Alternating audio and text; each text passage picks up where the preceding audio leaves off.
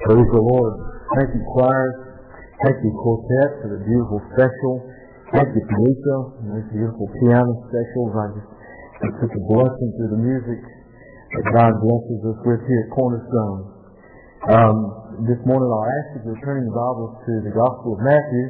We'll continue in chapter 15 as we uh, look and examine closely and according to Matthew's rendition of the Gospel of Jesus' earthly ministry and learn more about Him. And as we learn more about our Lord, then we love Him more. And the more that we love Him, the better we want to serve Him. Uh, so it affects our relationship with the Lord. And so praise the Lord. I want to just give this little disclaimer. I told the prayer group earlier this morning, I was distracted this morning getting ready and talking to Jan, and I took two doses of all the medication, and so I've got, if I just pass out, it's just because of my blood. my blood sugar drops instantly. But I've been eating you know, sweets, so I, I should be okay. But I just didn't want y'all to think me about was struck in the spirit, and y'all need to have revival or something. But um, so far so good. So you know. Uh, that happens as your brain cells get older. You know, you just kind of do those kinds of things. So, anyway, praise the Lord. You know, before we look in chapter 15 at the text that God has placed in my heart to preach on this morning, you know, every time we gather as the body of Christ, we would be terribly remiss if we didn't at least touch on the fact that, you know, God's Word tells us in Romans chapter 3, verse 23, that all have sinned and come short of the glory of God. Everyone, every, every person ever born save Christ himself. So we're all under the penalty of sin, and Romans 6.23 tells us the penalty of sin is separation from God. When we die, if we die under the penalty of sin, we're separated from God for eternity in a terrible place created initially for the devil and the demons called hell. That's the only place that a soul can go that's lost. And that's where you spend eternity, consciously aware and, and, and, uh, and feeling uh, agony, pain, in a place the Bible calls a place of darkness, a place of gnashing of teeth and weeping, a place of eternal flames. But the Bible says right there in the same verse in Romans 6.23, but the free gift of God is eternal life in Jesus Christ our Lord. In Romans chapter 10, verse 9 and 10, it says, If you confess with your mouth the Lord Jesus and believe in your heart that God raised him from the dead, you shall be saved. For with the heart man believes unto righteousness, and with the mouth confession is made unto salvation. Romans 10, 13 says, Whosoever, whosoever calleth upon the name of the Lord, truly believing, the Bible says is saved. Aren't you glad it's not through a long stretch of rituals and traditions and and uh, extreme religious uh, um, habits and things like that, that that we have to work that we have to be saved? Because you see, there's nothing you could ever do. There's nothing I could ever do that could, could save our souls. You know, the reason I, I know that I'm saved is because God Almighty, my Father, who gave me the faith to believe upon His Son, Jesus Christ. And I am eternally indebted. That's why when we sing that song, Amazing Grace, it is an absolutely miraculous, amazing thing that the Almighty Holy God would look upon a wretched, miserable, undeserving, hell-bound sinner like Charlie Martin and say, Charlie, I love you, and not only that, I'm giving you the faith to put your trust in my Son who died on that cross for you 2,000 years. That's the only reason I'm saved. And you know what? If you don't have a personal relationship with God through taking Jesus Christ, I want you to know something, and I'm going to get on with the message, but this is important. God loves you. More than you could ever realize He loves you. Jesus died on that cross to pay the price for your sins just as much as He did mine. And if you'll reach out to Him by faith and say, Lord, I truly believe that you are the Son of God. I know I'm a sinner, and I ask you to forgive me of my sins and come into my heart. Let your Spirit come into my life. Take control. Forgive me of my sins. And the Bible says the blood of Jesus washes us and cleanses us of all of our sins. And He will hear your humble prayer faith, and He will forgive you of all your sins. And not only that, dear brothers and sisters, listen, listen, He will adopt you into His family. Instantly, you'll be taken out of the kingdom of darkness, out of the clutches of the devil, and you'll be transported into the very kingdom. You will become a child of God. Is that not a miraculous thing? You lay your head down on the pillow and from this day on, knowing that if you were to breathe your last breath on this side of eternity, if you've taken those steps of faith, you can know that you know that you'll wake up in the very presence of Almighty God in the glorious place of splendor called heaven. I urge you today, dear friend, if you don't know, Jesus Christ is your Lord and Savior. Make today that day of salvation. At the end of the message, we'll give anybody an opportunity that would like to just come forward and say, I want to be saved. I want to give my life to Jesus Christ. I want to be forgiven of my sins. That'll be a glorious thing. You talk about a bunch of Baptist, Baptist cultures going crazy and celebrating. We'll be hooping and hollering because of, hey, something wonderful and glorious has happened in your life. Give it to God. Give it to the Lord. Praise the Lord. In Matthew chapter 15, as we begin looking here in verse 29, the theme of the message this morning is our Lord Jesus gives us the perfect model for Christian ministry. And all of us are called to minister.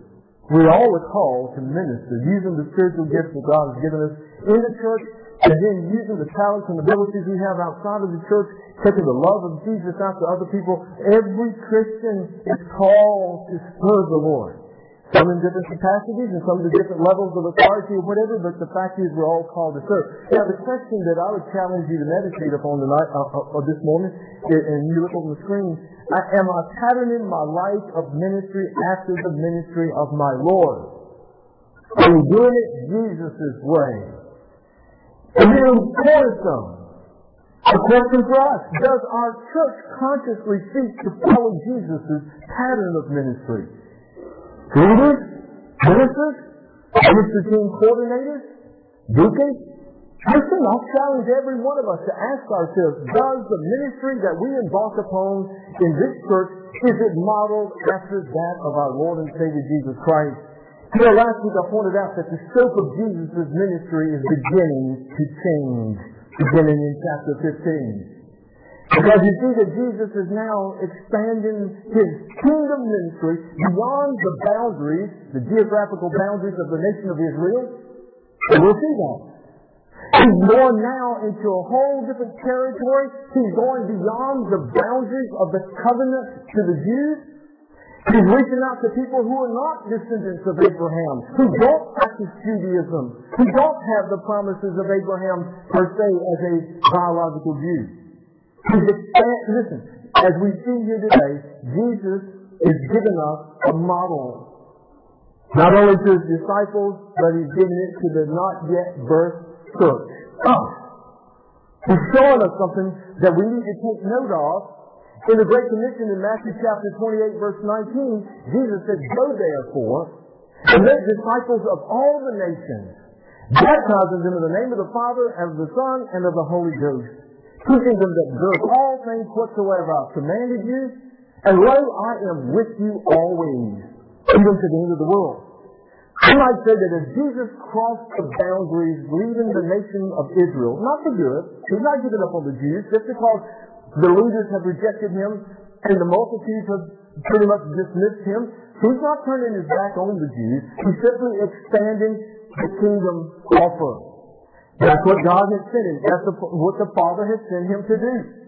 And those of you who are not descendants of Abraham and practicing Jews, you ought to be shouting and saying, Praise God! Because you see, Jesus, you might say, is boldly going where no Jew has ever gone. And that's into Gentile territory. So we sang that song as a congregation, when the roll is called up yonder. I'll be there. I love it. I love to sing that song. And as Jesus is reaching out to expand the kingdom of God, Aren't you glad that that song doesn't say when the roll is called up yonder, it'll simply be Jews who practice Judaism who are descendants of Abraham? Aren't you glad that the roll up yonder will include Gentiles like you and me? Everyone who calls upon the name of the Lord Jesus Christ. And so this is the task that God is, the Father is calling him to. Now, as we look at Jesus' ministry, I think it's very important that we first examine his motive. Why? is it that he's doing what he does? Here in Mark's Gospel in chapter 7, verse 31, I'll just read this It says, and from there he arose and went to the region of Tyre and Sidon, and he entered the house, and, we saw that he went into Tyre and Sidon, and then dropped down to verse 31. And again, departing from the region of Tyre and Sidon, he came through the midst of the region of Decapolis, which is named from Deca, meaning ten, polis, meaning cities, ten cities, you may say, in Gentile territory, scattered out, east of the Sea of Galilee, but make no mistake about it. Jesus is already in Gentile territory. We saw that last week when he encountered the Canaanite woman. Now he's moving through this vast area on his way back down to the shores of the Sea of Galilee, but he's still in Gentile territory, expanding the kingdom of God. And so now we see in Matthew's Gospel, chapter 15, as we go back to verse 29, and Jesus departed from there, skirted the Sea of Galilee, and went up to the mountain and sat down there. Now we've seen Jesus sat, sit down on mountainsides before. And, as he talked to the Beatitudes, listen, that was a mountain inside of Galilee. That was a mountain inside Jewish territory. Now he's sitting down on a mountainside and he's going to be surrounded by Gentiles as we'll see here in just a moment. In fact, as we read on, then great multitudes came to him having with them those who were lame, blind, mute, maimed, and many others. So they laid them down at Jesus' feet and he healed them. How many of them do you think that he healed? Of that great multitude. All of them. All of them. Listen, Jesus puts these so-called faith healers that you see out there on television and going around, you know, he puts them to shame. They're little league. They're little league. There's not too much that can substantiate their claims of miraculous healings. But I'm going to tell you something. Jesus healed everyone. He healed everyone completely. He's major league because he's the Son of God. Isn't it interesting that he doesn't just heal Jews, his own people. He's healing Gentiles as well. And the reason is because of his compassion upon people. And let me tell you something. As we examine why Jesus does what he does for the kingdom of God, it's important that you and I always ask ourselves, why am I doing what I do? In the church, in the community, on a mission trip, why do I do what I do for the kingdom of God? First and foremost, the answer is because we love the Lord. That must be your first answer. Because you love God. But then second, after that, is our love for fellow man. And that's what Jesus is exhibiting here, a wonderful compassion for the needs of people. Back in chapter 14 and verse 14, we see where Jesus exhibited that compassion. It says, and when Jesus went off, he saw a great multitude. And this is in a different setting. This is with Jews. And he was moved with compassion for them. And then as we look in at John's Gospel, John helps us understand that Jesus came to demonstrate the, the wonderful compassion of God. Jesus, in Luke's Gospel, in chapter 19, in verse 41, I love this passage because it talks about Jesus coming into the city of Jerusalem. This is just before he was going to be arrested and put on trial and, and, and crucified. And Jesus is coming to the city of Jerusalem. In verse 41 of Luke 19, it says, Now as he drew near, he saw the city. Now this would be the same city that would yell and scream, Crucify him, crucify him. And listen what it says. He saw the city and he wept over it. The compassion of the Son of God was so deep. Listen, as you look into the original text, that, that description of, of, of wept is not just a silent tear trickling down his cheek. It means literally that deep down in his gut, he was having a gut-wrenching cry. He was sobbing. He was sobbing. Oh, Jerusalem, Jerusalem, if you only knew, if you only knew what was being presented to you, who was being presented to you at this time. Listen, our Lord was filled with compassion. I think about when Jesus came to the tomb of his friend Lazarus in John 1135, most of us use this as our favorite memory verse. It just simply says, Jesus wept. The Son of God, King of the universe, stood and saw how Lazarus' sisters were so torn with grief. He saw the effects of death, sin, and death, and, and, and the torment that it brought upon on people, and Jesus wept. Why do I make such a point of pointing this out to you? Because, listen, Jesus Christ our Savior was not a distantly detached deity who could not relate to us, but He's a loving and a personal and a compassionate God. I thank God for that. I thank God as the quartet was talking, singing about in those dark moments of our lives and we call upon the Lord. He's faithful. He's faithful to love us and He's faithful to respond with compassion when we call upon Him by faith. And Jesus as, as he came into this world, manifested the loving nature of God. We can never overemphasize that enough. John picks up on that wonderfully. And in fact, in John chapter 1 verse 14, he's talking about in the beginning was the Word. Speaking Christ. In the beginning was the Word. And the Word was with God and the Word was God. But then in verse 14 he goes on to say and say the Word, God, the Son of God, Jesus, who was made flesh. And he dwelt among us. And we beheld his glory as of the glory of the only begotten of the Father. Listen to what John is saying. God came down. Emmanuel. He was a man. He put himself in a human body. And we saw him. Listen, you can really gather that from John in his first epistle in 1 John chapter 1. This is what he's saying to the readers. He's saying, and by the way, John is writing this in the first century in response to those heretical groups like the Gnostics who were trying to argue that Jesus was not the incarnation of God. There's no way that holy God could come down here and live in flesh. And John was blasting them out of the water. He said, listen, that which was from the beginning, which we heard, which we have seen with our eyes, which we have looked upon, and our hands have handled concerning the word of life, the life was manifested, and we have seen and bear witness and declare to you that eternal life which was with the Father and was manifested or made known to us. That which we have seen and heard, we declare to you that you also have fellowship with us, and truly our fellowship is with the Father and with His Son, Jesus Christ. How many times did you hear John say, we saw Him, we heard Him, we touched Him, we looked upon Him, we gazed upon, him, we saw God. He was with us. It was not a figment of somebody's imagination. It was not just a, an illusion by God. He was real. And not only did we see His power, but John says we sensed His love. He had something to experience, something to that firsthand. I know a good segment of our youth and, and camps went to the winter jam over at the Coliseum at Greensboro, and boy, I know they had a blast. What a wonderful time of just, eh, you know, celebrating crazy God. And they, they were telling me about I can just imagine, because I've been there before. And I was just thinking, man, they, I know they were lifted up in praise and the Spirit of God, great music. But you know, it, it won't be the same for me as it was for them, because they directly, firsthand experienced it. A few weeks ago, Jan, my wife went down to Columbia, South Carolina. She was on business, and she was at a hotel. She called me, and she said, Newt Gingrich is in my hotel. But now you're not the room, right? News. Okay. But, but she said, he's in my hotel. I said, well, that's, that's nice because his primaries are going on in South Carolina. And, uh, well, then run along after that, later that night, she sent me a text. She said, I spoke with him.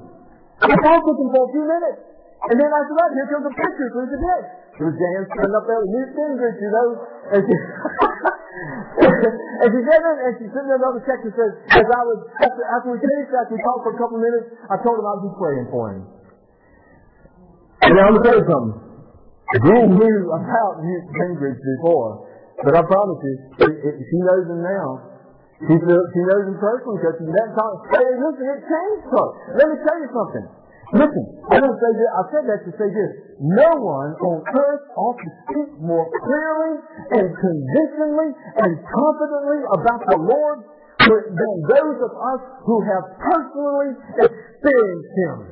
Those of us who know Him personally, who encountered Him in salvation and followed Him by faith and live with Him daily by the presence of His Spirit and in His Word. Listen, if anybody ought to be able to speak authoritatively about the love of God, the compassion of God, that ought to be those of us who know Him and have experienced Him.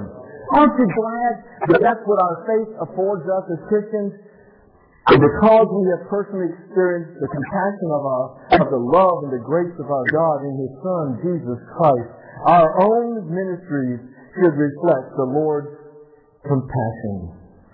There ought not be another group on the face of the earth more compassionate than Christians. Now I'll tell you this, we're not into social gospel. We're not out there just doing good works to feel good. No, no, no, no. We are motivated because the Lord gave us a commandment. First commandment, you love the Lord your God with all your heart, all your soul, and all your mind. The second commandment, he says, the second commandment, number two, is that we love our neighbor as we love ourselves. So Christians must honestly examine the motive of their service. Do you do what you do in the church? Out in the community? On a mission trip, do you do what you do for the kingdom of God because you are exhibiting the Lord's compassion towards those who need Him? So Paul said in Galatians chapter 1 verse 10, he says, Do I now persuade men or God? Or do I seek to please men? For if I still please men, then he says, I'm no longer a bondservant of Christ. So I ask you this morning, are you a server in the kingdom of God simply to please people? Are you a people pleaser? Do you do what you do so people will brag about you and praise you and talk about oh, how great and talented you are and how a wonderful person. Hey, listen, if you're doing that, you're wasting your time. As far as God's concerned. The motive for our ministry ought to be our love for God and our compassion, His compassion through us to those out there. The people we minister to should sense the love of God. I don't care what you do. Whether you're teaching preschoolers, singing in the choir, ministering out there in the community, going on a mission trip, whoever you are seeking to minister to in the name of the Lord Jesus Christ, they ought to sense the love of God flowing through you like, like a, a, a, a gas line Take, taking gas. My brain's going, there's that medication there. You got to. To listen. Let others see Jesus in me. That's what we do. That's the whole nature of, of, our, of our ministry. That was Jesus' motive in his ministry. He wanted to exhibit and demonstrate the compassion of God, not just to the Jews, but here are these Gentiles. They're pagans. They worship false gods, dead gods. And you know what? I think deep down in their spirit, they sensed it because if you go back to verse 30, it says multitudes were coming to Jesus. He wasn't sitting in the city square, folks. He wasn't at a convenient intersection. From the commentaries I read, Jesus went up on a mountain in a pretty deserted, desolate area in Decapolis. These people had to come a good distance, and we'll see that in just a minute. Not only that, they had to walk a many a mile just to get to Jesus. The word got to them. This Jewish healer, this great man, he's here. And people were taking and carrying they're sick, they're maimed, oh, they're lame, they're deaf, they're blind, they're demon possessed. They were carrying them as far as Jesus was.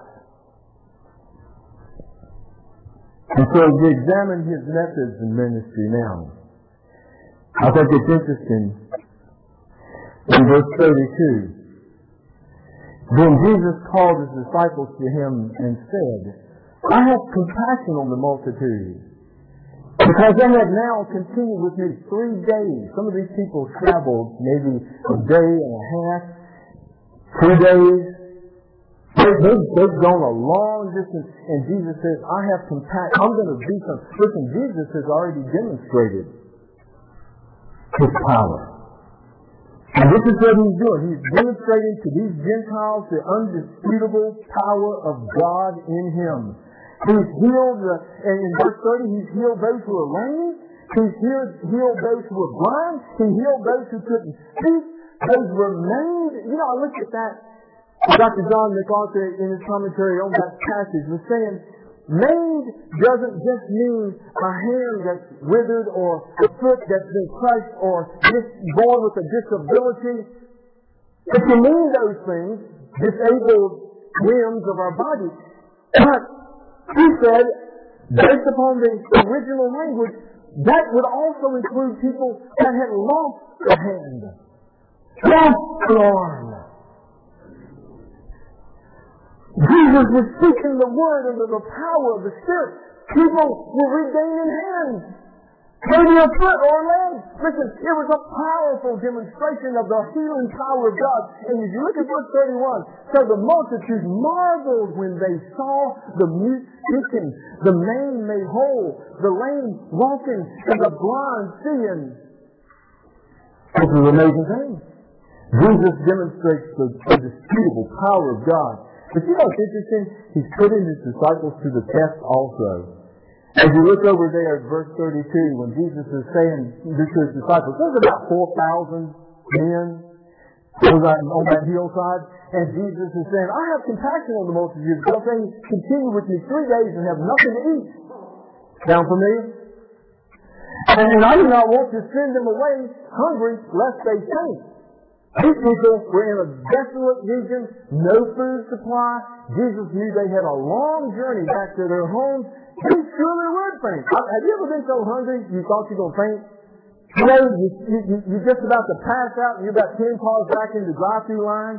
You know, you just take those french fries. You just, oh, your body's getting weak. You got double vision. And yeah, you get hungry enough. And Jesus said, I don't want to he was testing his disciples. Look at verse 33. Then the disciples said to him, Where could we get enough food or bread in the wilderness to, fill such a great multitude? Some of the liberal commentators will say, Oh, Matthew made a mistake. he's, he's describing the same thing that we just saw back earlier in chapter 14, where Jesus healed the, I mean, saved the 5,000. And, and, and he's getting mixed up. No, he's not. And when you Matthew, Levi was a tax collector. Tax collectors were meticulous in details. Got mixed up. Matthew's describing yet another miraculous feeding. It's in a different region. The first one was among the Jews. This is among the Gentiles. The first was in the Galilean region. This is on the hillside in, in Gentile territory. And Jesus commands the people to sit down in, in chapter 14 to feed 5,000. They were sitting on grass. Clear it later. The grass is already dried up.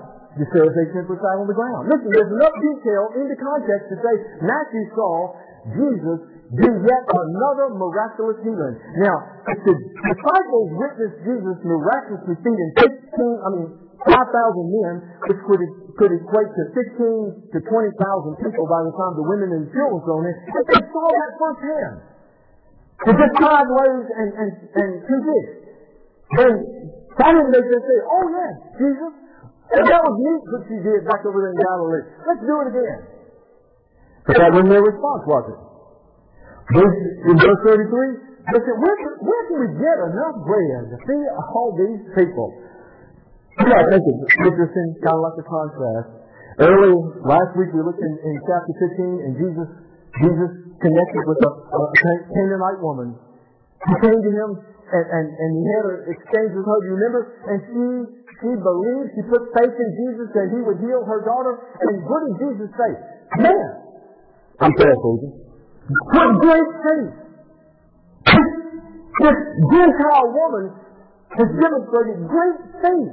Even though I was testing her and putting her through, through the, the hoops, the trials to see if she really believed, and, and when she did, Jesus said, that's great faith.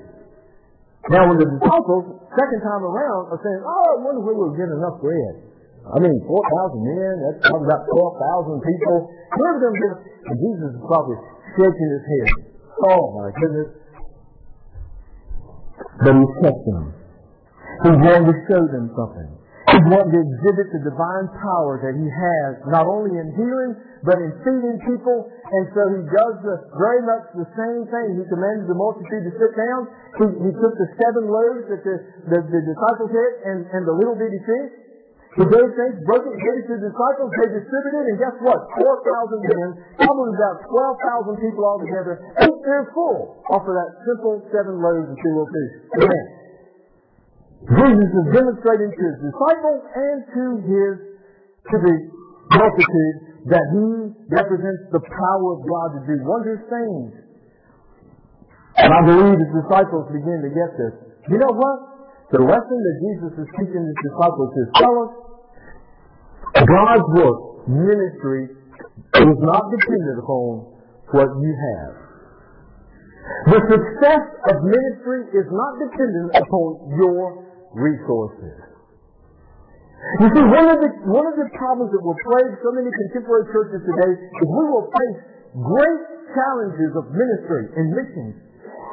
And our first impulse is, oh God, we don't have enough money. We don't have enough people. We don't, our building's not big enough. We don't have this. We don't, you know, we, we quickly think about ourselves and what we don't have. And the Lord is saying over and over to His disciples and to us today, don't focus on yourselves. Don't be preoccupied with what you don't have. Put your faith in the one who owns it all.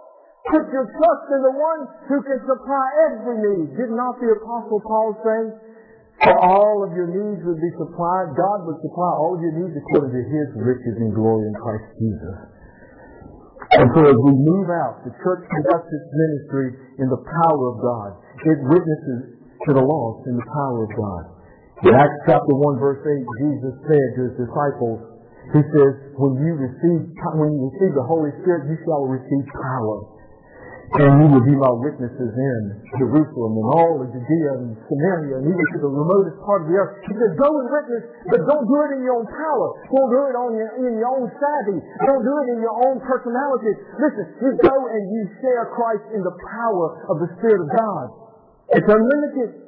And not only that, in all the basic functions of the church. When we worship, Brother Bell, we worship the power of the Spirit of God. Anything that we attempt to do on our own, in our own talents, our own abilities, wherever you sit in it, listen, don't try to worship God in your own strength and nature. You let the Spirit of God. You want to worship God. You open yourself up prior to worship. You get filled with the Holy Spirit. You want to experience worship. Let me tell you something. The Holy Spirit will show you how to worship God in ministry, in discipleship, in, in fellowship. Everything ought to be done in the power of God. Let me move on.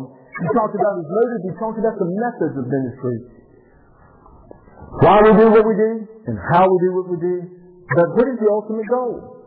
What is it really all about? What was Jesus' ultimate goal? It was that God be given glory in worship.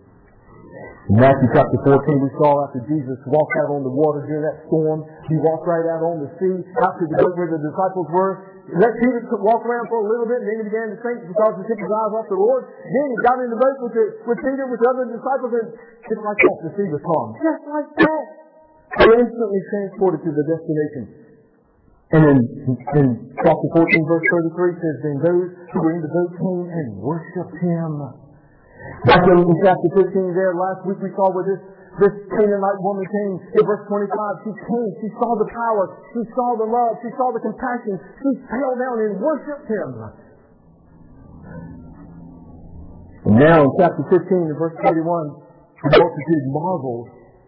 In fact, Mark's gospel, the parallel of this says they were astonished in chapter 7 verse 31 37. They were astonished.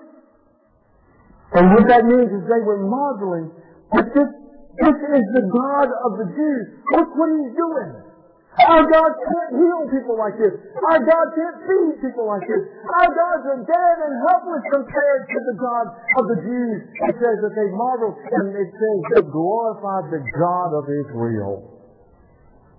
And you know in Jesus' ministry, I won't go back and read all of it, but I'll just bring your attention to that wonderful, intimate, personal prayer that Jesus Christ prayed to the Father. In John 17, over and over, Jesus said, Father, glorify yourself in me. And you glorify me because you are in me and I am in you. Everything Jesus did was about bringing glory to the Father. Because if he brought glory to the Father, then he knew people would see God, they would experience God, they would worship God. And for you and me, the church, listen, our, our goal for why we exist, the goal is that we would lead people to express glory to God in worship. Now hang on. I'm about to wrap up, but I don't want you to miss this point or you missed out on probably the main thing. Listen, what we do, how we do it. Let me tell you, the purpose, the goal of it is our ministry, whatever it is, we do it in the name of the Lord. Our ministry is to bring people to God so that they might glorify Him.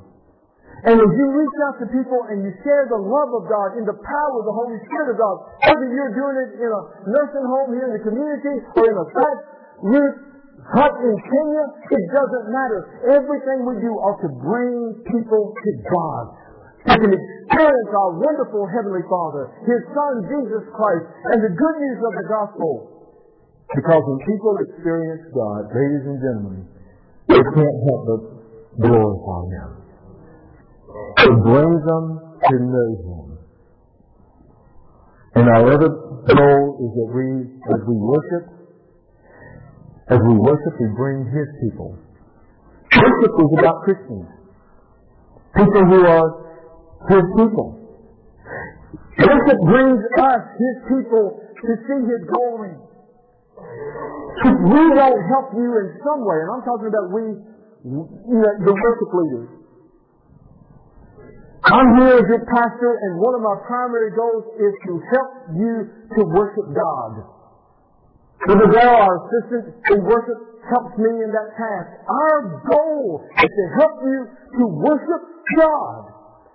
And you come into this sanctuary and sit to a worship experience, and somehow, some way, you miss out on the glory of God. Dear church members, you haven't gotten your money's worth. And in the preaching of the word, in the taking of the offerings, the testimonies, and the singing of songs, it's our opportunity to experience God's glory. You know what happens when God's people experience the glory of God in worship? They are motivated to serve Him. How motivated are you to sacrificially serve God using the spiritual gifts that you have within the church Going out there in the community giving of your time sacrificially and your resources sacrificially. How motivated are you to do, share God's compassion with people in need? If you're not motivated again, friend, maybe it's been a while since you experienced the glory of God. And I pray that for every one of us. Every one of us. That through what we do here, we as a congregation would sense the presence of God the power of God, the glory of God, the grace of God, the love of God, the faithfulness of God, and give Him all the praise and the glory. Your ministry, modeled after that which Jesus gave us an example here on earth. Church, are we doing ministry following the example of Christ?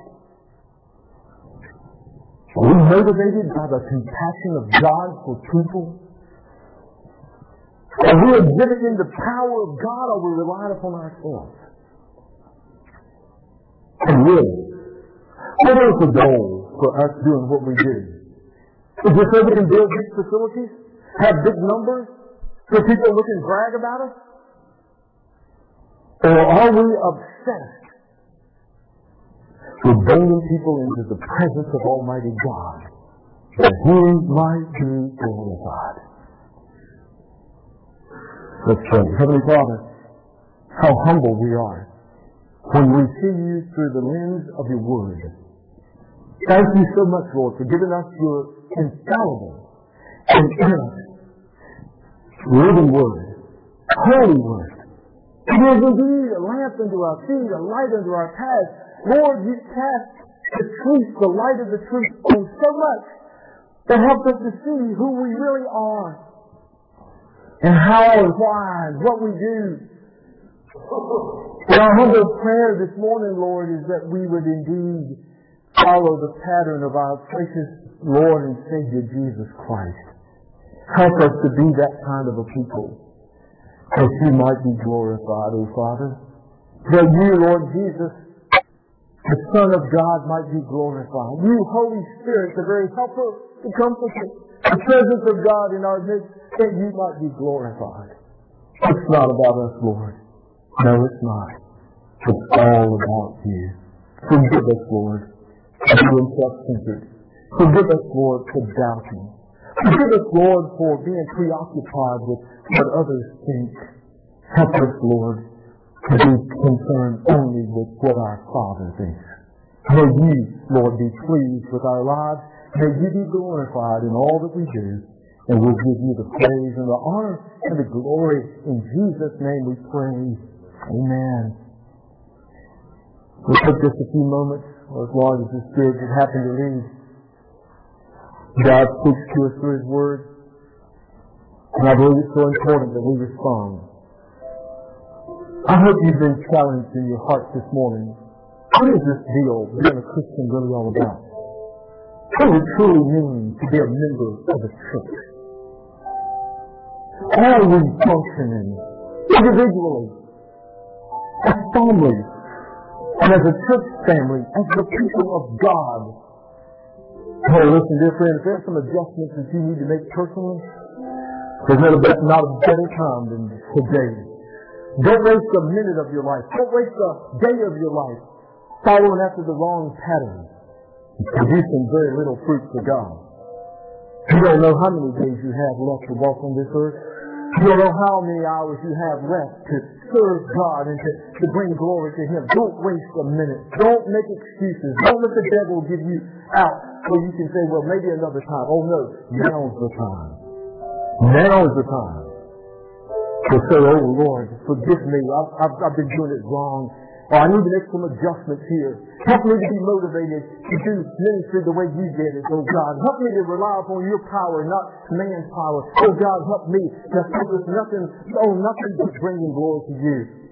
Wouldn't it be great, not only if individuals were to make that kind of a commitment, wouldn't it be a great thing if families were to make that kind of a commitment? Can you imagine the impact upon this church and upon this community with moms and dads and children, granddads and grandmas and grandparents, grandchildren? Listen, we are going to serve the Lord. We're going to serve the Lord the Lord's way. God will come and lead us in singing. A verse or two of the song that will give you an opportunity to respond. I take you back to the very beginning of our message this morning. If you're here today, you don't have a personal relationship with God, through faith in Jesus Christ, I, I invite you to come. We don't we don't twist people's arms, but but I wouldn't be much of a preacher of the gospel if I didn't give you an opportunity to respond to the truth of the gospel. If God is speaking to your heart, you just want to come. Nobody's going to judge you. Nobody's going to judge you because I promise you, every person here that is a born again believing in Jesus Christ remembers that day that they did the very same thing. Nobody ought to be happier and prouder of you than the very people of God. So don't you worry about what other people might think. If this is your day, we invite you to come. Whatever God may be dealing in your heart, to come. Brother Darrell, come and lead us as we sing together.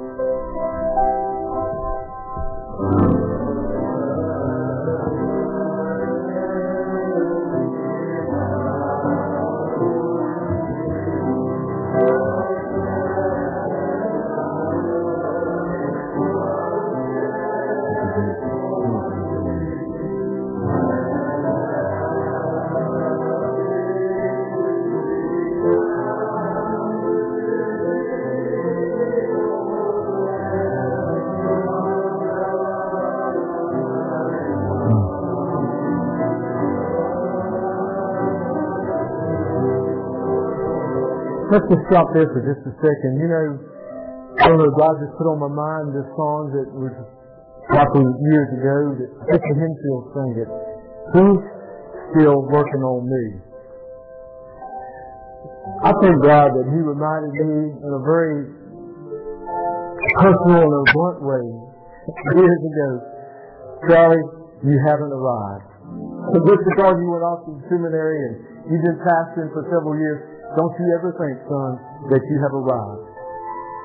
You'll never arrive until you get to heaven. There's always room for improvement for you. I thank God that He just kind of got my attention and reminded me of that because I try my best to humbly come before God's Word and use that as a as a repair manual. There's always room for improvement in your pastor's life. I'll tell you that right now. But I say that to tell you this, there's room for improvement in all of our lives. I don't care how good you're doing what you're doing, it can be better. And nobody can show you how better than our Father because He loves you and He wants the very best out of your life as a Christian. So I leave you with that challenge today. We need going out of here just accepting the reality that He's still working on me. And we're going to let God do what He wants to do in your life for His glory. I get once I think about the privilege we have to bring glory to the Creator of the universe. Who am I? Who am I? But a worm in the eyes of omnipotent, sovereign God, and yet He calls me His Son. I'm one of His people, and I have the privilege every day that I wake up to bring glory to Him in some small way. So do you. All for His glory. Praise the Lord. Don't forget, our youth are at the back. Head into Nexus Souper, S-O-U-P-E-R, Sunday for Caring. If you have a dollar, you want to drop it in that little receptacle, they would appreciate it. And God will use it, I promise you. Just as He multiplied the bread and the fish in this miracle, let me tell you something. He'll multiply whatever we give to help feed needy people. And that shows people what an awesome God we serve. Let's pray. Uh, Heavenly Father, uh, how can we ever begin to thank you, Lord?